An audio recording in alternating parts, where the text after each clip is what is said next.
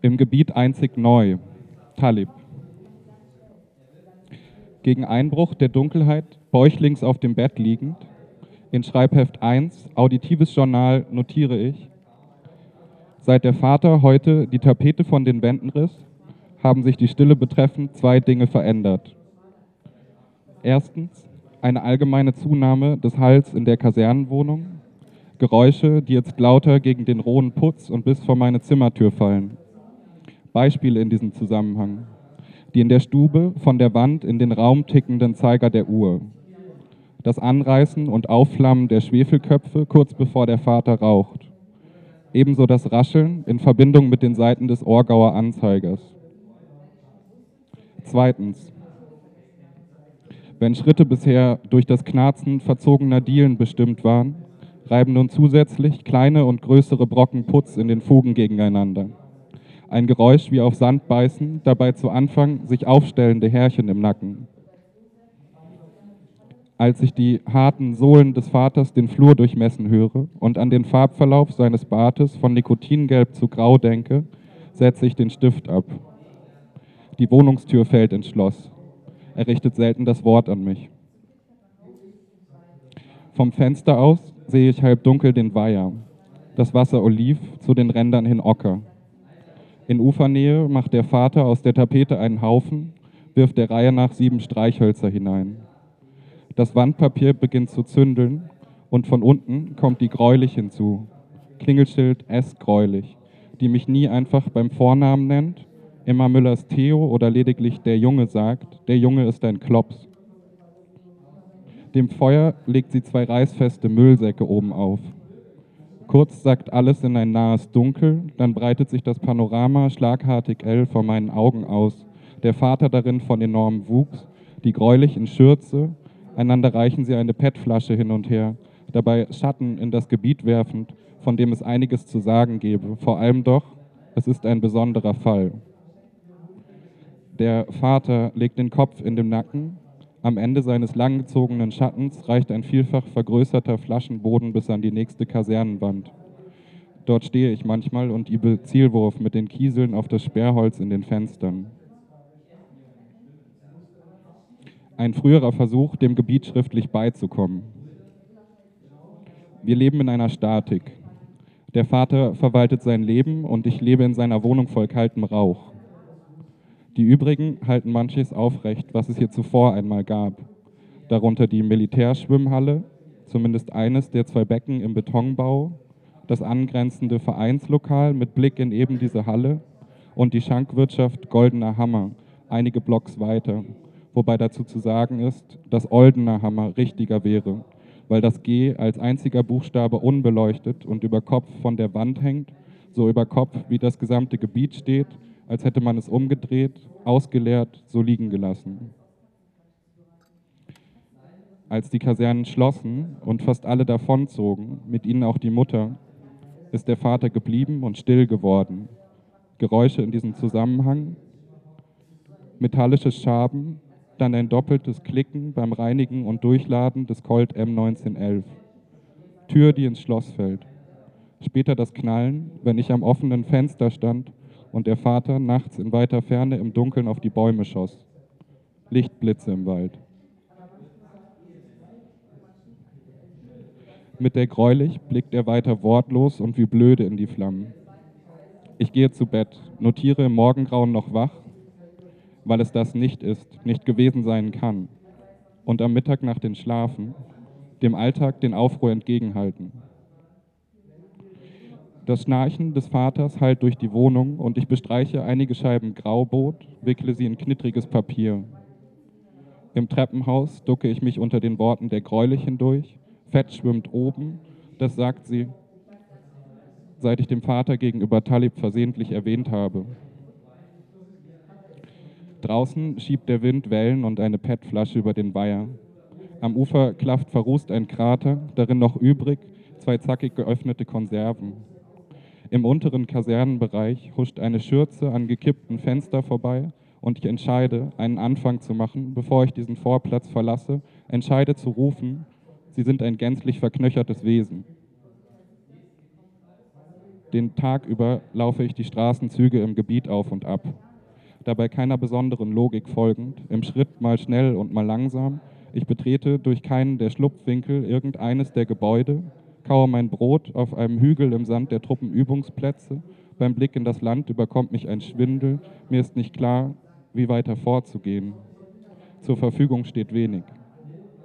Zur Verfügung steht, ich lasse diesen Satz lange angefangen vor mir liegen, dann notiere ich, ein geringes Wissen, um sich als junger Mensch gegen die Widrigkeiten im Raum zu orientieren. Ein allzu kleines Maß an Möglichkeiten der Recherche ein Bücherbestand aus den Auflösungen feuchter Wohn- und Kellerräume, gefunden auf Streifzügen eben dort, darunter allerhand Militärwissenschaftliches sowie ein Lehrbuch zur modernen Unterrichtung der Jugend in dicken braunen Einband und das große Nachschlagewerk von A bis Z. Die väterliche Sammlung ausgelesener Anzeiger, die in Stapeln durch die Wohnung steht, Beginn der Archivierung erst nach Schließung der Kasernen, dazu der Eindruck einer je betriebenen Zensur, insbesondere in den erst folgenden Ausgaben, sorgsame Risskanten, rechteckig im Papier. Einzig einmal stieß ich auf eine Nachricht, wie ein Ereignis lag sie vor mir, davon die Überschrift, Zitat, Wer ist noch da, wo sind sie und mit wem kann ich mich verbünden? Der Artikel darunter fehlte und der Vater, den ich in Aufregung befragte, zuckte die Schultern und drehte die Handflächen in die Luft, ohne vom Küchentisch aufzublicken. Ich verließ den Raum, wie ich gekommen war. Es war etwa in dieser Zeit, dass Talib erstmals den Weg bis ins Gebiet machte. Ich schließe die Notiz mit, es geht um alles. Es geht um Zusammenhänge von Mensch und Raum, um allzu selbstverständliche Gebärden und um die Frage, wie sich erheben, in Auflehnung verhalten, wer ist noch da. Beim Aufstehen wirft mich ein Wind hin und her. Ich gehe zickzack den Hügel hinab zwischen den Kasernenblocks schlagen Böen über die Asphaltplatten und sandig in mein Gesicht. In vornübergebeugten Winkel laufe ich querfeldein zur Schwimmhalle. Geräusche in der Reihenfolge ihres Auftretens. Klappriges Drehkreuz. Klappern meiner Hände entlang der Spinde in der Umkleide. Ein Stoßwind, der hell und heftig gegen den Betonbau zieht. Dann Talibs Handflächen, die links, rechts, links im Wechselschlag seiner Kraulbewegung auf das Wasser niedergehen. Aus der Ferne grüßt er im Becken per Victory-Zeichen, schiebt sich eine lange Locke aus dem Gesicht hinters Ohr und schwimmt wieder weiter. Wir sehen uns zum dritten Mal. Was ich von ihm weiß, der Ort, von dem er den Aufbruch hat wagen müssen, verfügt über eine Universität, an der man bis vor kurzem gesellschaftskundliche Studien machen konnte, verfügt aber über keinerlei Gewässer und liegt auch nicht in Küstennähe. Die Schwimmbewegung, erklärte Talib beim letzten Mal, hat er darum zu Land gelernt. Weil ich anfangs zu still blieb, um zu fragen, fand ich dazu erst später im Lehrbuch zur modernen Unterrichtung der Jugend die Abbildung einer Bretterkonstruktion. Zwei Seile waren zwischen Hölzern gespannt und der abstrakte Körper, der sich auf der Zeichnung wie ein Frosch zusammenzog, hing buchstäblich in der Luft. Ich setzte mich auf die Kacheln zwischen den zwei Becken, zählte Talibs Bahnen und weitere Geräusche im Raum. Blicke auf den Zeiger der Wanduhr, der gerade versucht, eins weiterzuspringen, dabei nur auf der Stelle zuckt. Als Talib vor mir Halt macht, sage ich einzig, so wie es ist, kann es nicht bleiben. Er nickt, dann müssen wir was ändern. Aber wo soll man anfangen im Gebiet, sage ich. Im Gebiet erstmal nur Einschusslöcher in Straßenschildern, bestätigt er. Das Metall wölbt sich auf einer Strecke von elf Kilometern um projektilkleine Kreise nach außen. Zielscheiben der Langeweile und Wut. Das war mein erster Eindruck, als ich hier ankam und von der Unterkunft im Wald über zwei Stunden die Landstraße bis zu eurem Ortseingangsschild lief. Talib stößt sich vom Rand ab, wendet am anderen Wasserende mit einer Rolle, ist bald wieder bei mir, fügt hinzu über den goldenen Hammer, Heraus kam ein glatzschädliger Mann mit einem Kalb von einem Hund. Er hat ihn auf Kommando bellen lassen, als ich durch den Abend an ihm vorbei zurück zur Unterkunft lief und mir die Kälte nach dem Schwimmen ohnehin schon fast das Haar einfror. Das war mein zweiter Eindruck.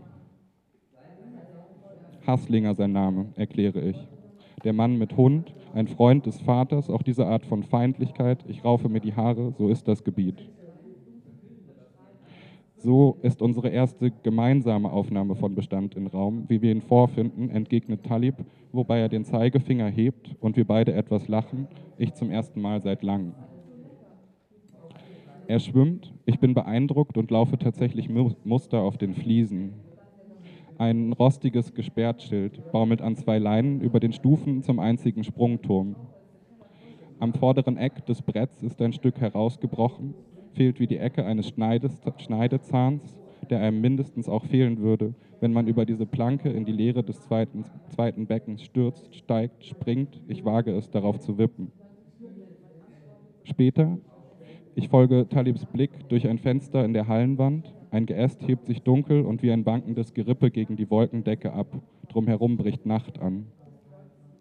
Für mich wird es Zeit, sagt Talib, und ich glaube, dass er seufzt. Von seinem Brustkorb schwappt eine Welle über den Beckenrand und plätschert in eine vergitterte Rinne.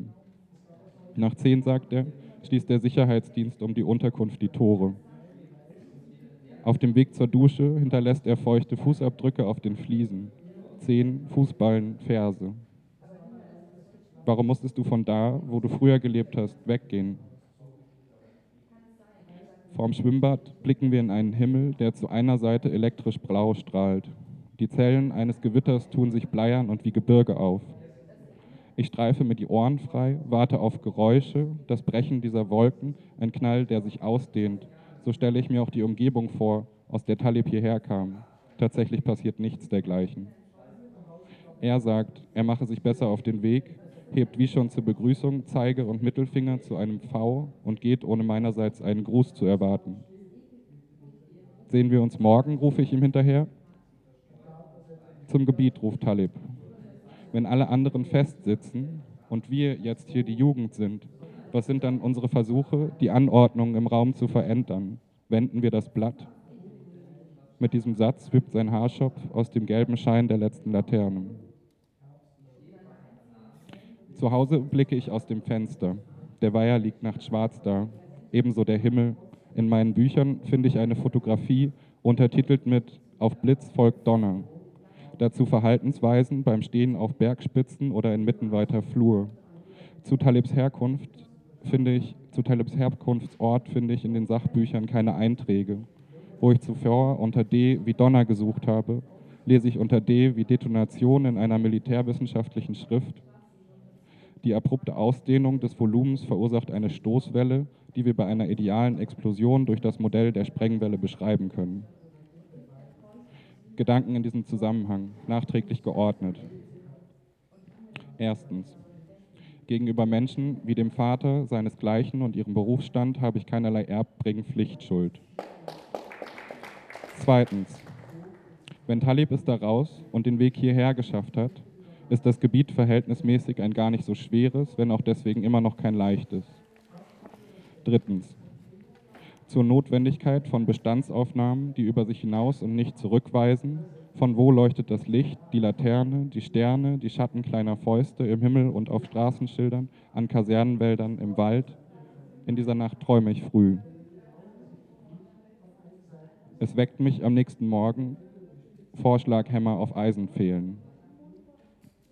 Vor der Kaserne im Kreis stehen der Vater, es gräulich, Hasslinger und ein kleiner Mann mit Schnauzbart. Im Wechsel hauen sie auf das stumpfe Ende eines Pfahls ein. Der erste trifft, der nächste zieht nach, der Bau eines Zaunes nach diesem Prinzip.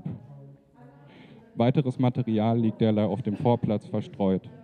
Stapelweise Pfähle und Gitterplatten, Draht in grünen Rollen, ein Mofa mit Anhänger parkt neben dem Weiher. Auf dem Helmfach weht ein Fähnchen, Haslingers Hund sitzt davor wie eine wachende Statue. Als der Vater zum Rauchen austritt und mich oben in der Wohnung entdeckt, winkt er zu sich und ich tippe mir sichtbar mit dem Zeigefinger an die Stirn. Ich schulde dir gar nichts und was ihr da macht, ist der reinste Quatsch. Damit schließe ich das Fenster wieder und gehe in die Stube. Im Orgauer Anzeiger auf eineinhalb Seiten, aufgefaltet auf dem Küchentisch, eine Gemeinschaft von Wert in Gefahr. Eine entsprechende Brandstiftung bei Nacht wird dagegen randständig in Form einer Nachricht erwähnt. Und ich habe das Gefühl, hier wird mir ein X für ein U vorgemacht. Ein schmutziges Revolverblatt scheint mir das jetzt. Und ich schiebe einen Stapel aus dem Flur in mein Zimmer, ziehe die Seiten einzeln aus der Faltung und knülle sie zusammen. Ein Aufwind lässt sie langsam fallen. Als graue Punkte landen sie zwischen Kaserne und Weiher und die Mannschaft blickt entgeistert drein, der Hund bellt tief. Ich verlasse alsbald durch einen Hinterausgang das Gebäude, dabei an das Gesicht des Vaters denkend, irrwitzig rot vor Wut. Was ist jetzt? Holprig blicke ich durch das Land, durch das einst Kettenfahrzeuge fuhren. Jetzt, frage ich. Wenn nicht zu dieser Zeit, fragt Talib, zu welcher dann?